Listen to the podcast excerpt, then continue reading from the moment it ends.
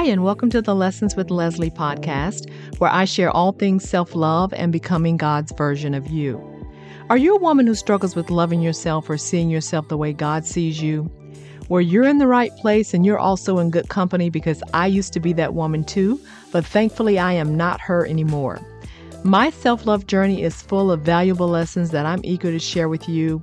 It is my hope that I can empower you to become everything that God had in mind when He created the unique masterpiece that is called you. And yes, I'm talking to you. Thanks so much for stopping by and hanging out with me today. Let's get started.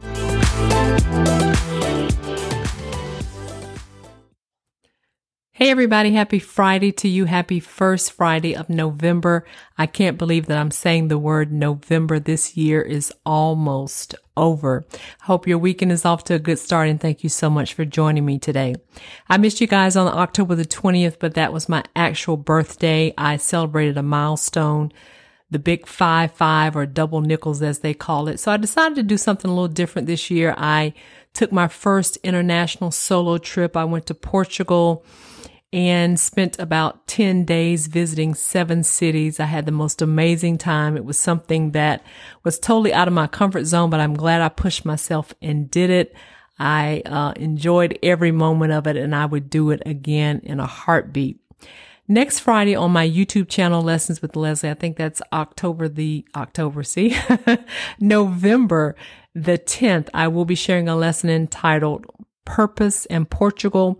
I also be showing some footage from my trip. So if you're interested in seeing the beautiful country of Portugal, I invite you to join me next Friday on YouTube, Lessons with Leslie. So let's go ahead and jump right into today's lesson entitled I'm Expecting. This will be a three part series where I will discuss our expectations that we should have of ourselves, of people, and of God.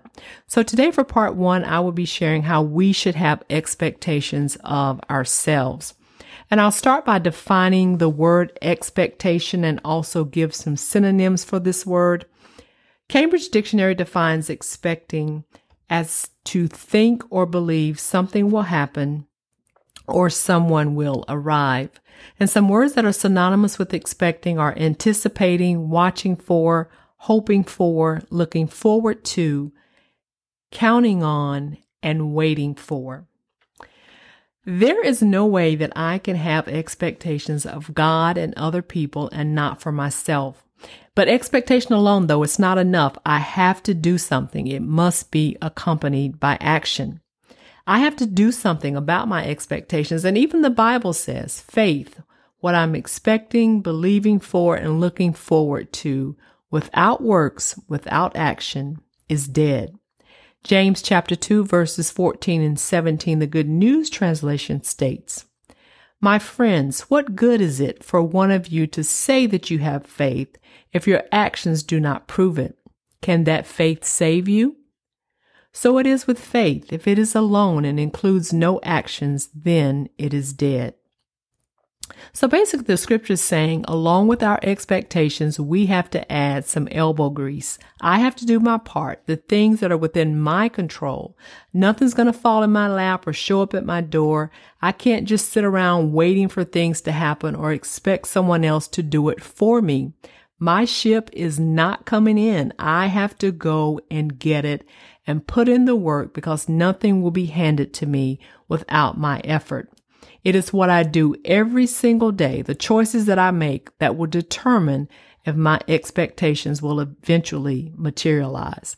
And let me give you some examples. I can't expect to save money if I don't have a budget. I'm living beyond my means. And as they say, money is burning a hole in my pocket. I can't expect to get healthy if I don't move my body and change my eating habits and for me, stay out of the drive through line ordering french fries and sweet tea. I'm doing better with that though. I can't expect to have peace if I clutter my mind with drama, gossip, and negativity. I can't expect to be healed from my past if I keep reliving it every single day. I can't expect my life to be fruitful if I'm wasting time watching you live yours. I can't expect my life to look any different or get any better if I don't invest in me. I can't expect to walk in faith if I'm living in fear, doubt, and unbelief. And I can't expect to be blessed and, as they say, highly favored if I don't spend time with the one who has the power to do it. If I'm expecting to strengthen my walk with Christ, obtain the things he has for me, I just can't keep my fingers crossed that it will happen. I have to be an active and willing participant by doing what his word says. In order to fully please God, I have to challenge myself, push past my comfort zone, not make excuses because life isn't fair, and work on my areas of dysfunction. God is not going to do things for me that He is requiring that I do for myself. I have to hold myself accountable and get it done, and only I can do that. When my expectations aren't met, the ones that I have control over, I can't be disappointed with anybody but myself. And sometimes we get mad at God and we blame people for something that didn't happen, yet we didn't even lift a finger.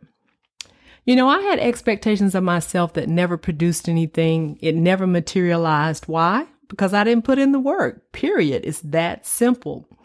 But now I try to set the bar higher and higher for myself. Now, yes, I give myself grace because I'm human. I'm going to mess up. I'm going to miss the mark. I'm going to need to reset some goals that I have for myself. But I try not to let myself off the hook when I know that I'm not living up to the expectations that I have for me. I want to always be cognizant and aware so that I can be a better Leslie today than I was yesterday and even in the smallest of ways. I don't want to be complacent and just lackadaisical and continue to let things happen to me that are within my control. I'm putting more of a demand on my life so that God gets the best version of me. And guess what? If I become a better me, then everyone around me will benefit from that. Philippians chapter 3 verses 12 through 14, the Living Bible states, I don't mean to say I'm perfect. I haven't learned all I should even yet. But I keep working toward that day when I will finally be all that Christ saved me for and wants me to be. No, dear brothers, I am still not all I should be, but I'm bringing all my energies to bear on this one thing, forgetting the past and looking forward to what lies ahead. I strain to reach the end of the race and receive the prize for which God is calling us up to heaven because of what Christ Jesus did for us. And in closing, our greatest expectations as believers should be to spend eternity with God. The prize that God has for us, which is eternal life with Him, it won't happen just because we expect it to. It will happen if we live according to His word keep moving forward and finish our race. We're expecting Christ to return to live with him forever, but are we matching that expectation with action? We expect to hear him say, well done, but that won't happen if we aren't faithful until the end. So let me ask you, what expectations do you have for yourself? What are you looking forward to counting on, and hoping for. But most importantly, what are you going to do about it?